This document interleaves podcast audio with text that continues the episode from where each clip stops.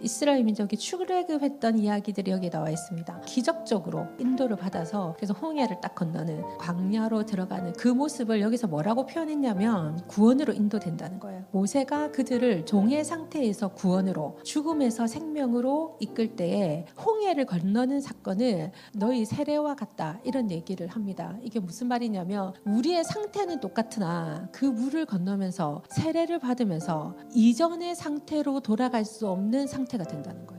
우리는 똑같잖아. 성질도 똑같고 성격도 똑같고 세례를 받는다고 해서 내 삶 전체가 천사같이 변하는 건 아닙니다. 근데 그거는 뭐예요? 경계를 두었다는 거죠. 이제는 나는 옛날로 돌아갈 수 없는 어떠한 인격체가 됐다는 거예요. 그리고 강야를 갑니다. 한 음식을 먹고 같은 음료를 마셨다. 네, 이 음료는 누구냐면 예수님이다. 이렇게 설명합니다.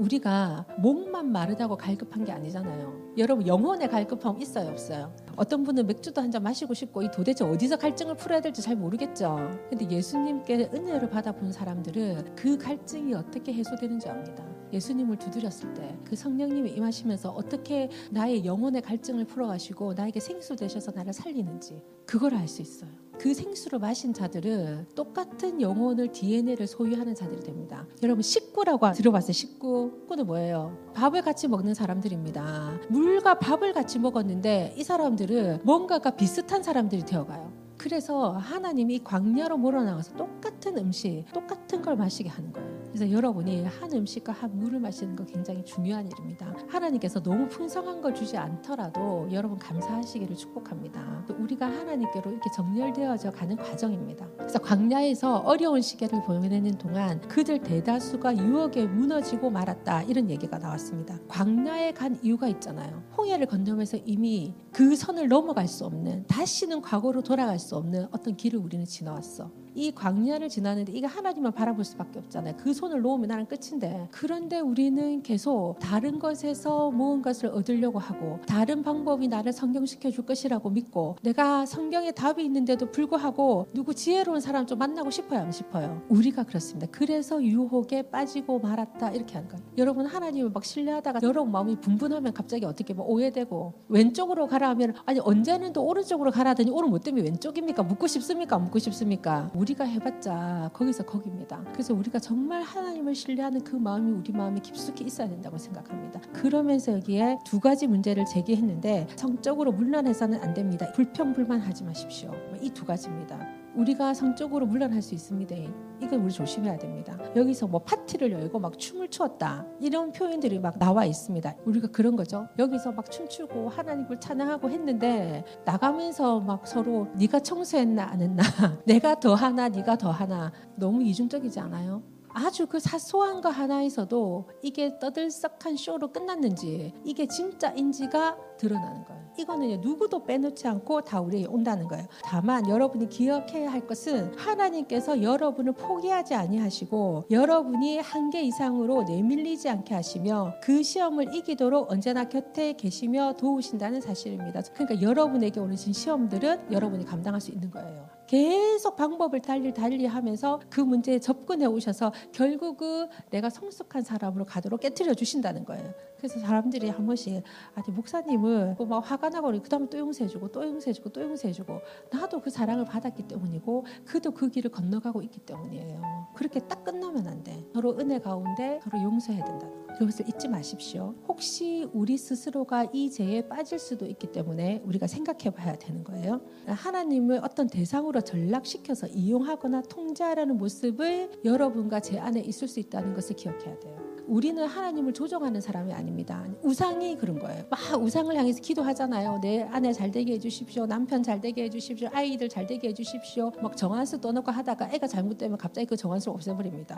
아이고 기도했더니 잘 안 되네. 그러니까 내가 세우는 계획대로 안 될 때 자기가 세우는 우상을 그냥 치워버리죠.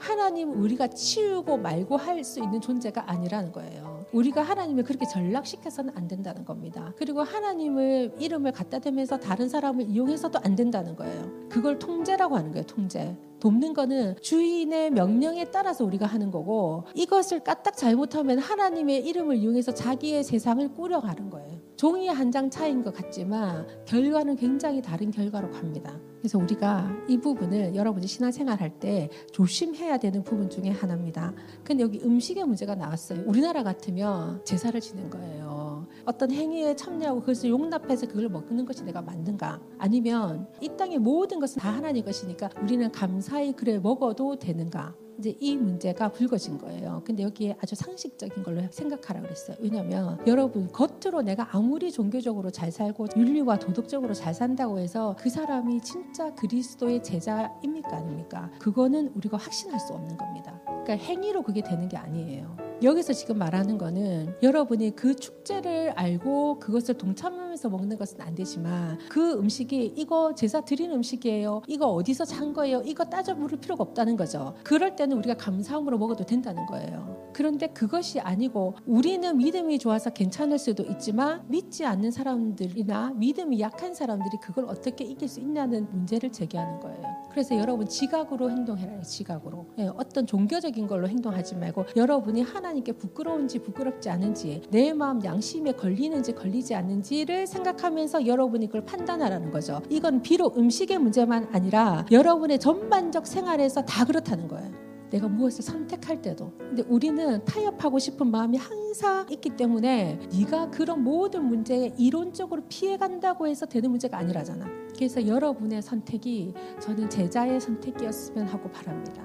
오늘 강야부터 우리가 지금 기본적 행동의 선택의 부분까지 우리가 공부를 했습니다 정말 여러분의 삶에서 출애굽 하신 걸 축하드려요. 그거는 출애굽은 바로 천국 가는 게 아니라 정말 천국 백성으로서의 성품과 그 모든 것을 익히기 위해서 광야를 지나가게 됩니다. 그럴 때 우리 마음에 시험이 들고 나의 중심과 나의 어떤 성취욕으로 내 마음이 편하고자 우리가 선택하는 그 유혹들이 있다라고 여기서 얘기합니다.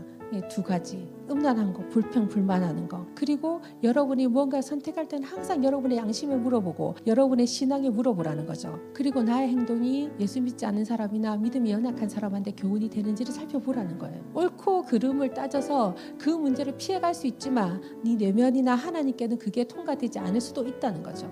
그래서 저는 여러분과 제가 정말 하나님 앞에 칭찬을 받고 우리가 이 땅에서 가진 모든 상급들을 다 받기를 바랍니다.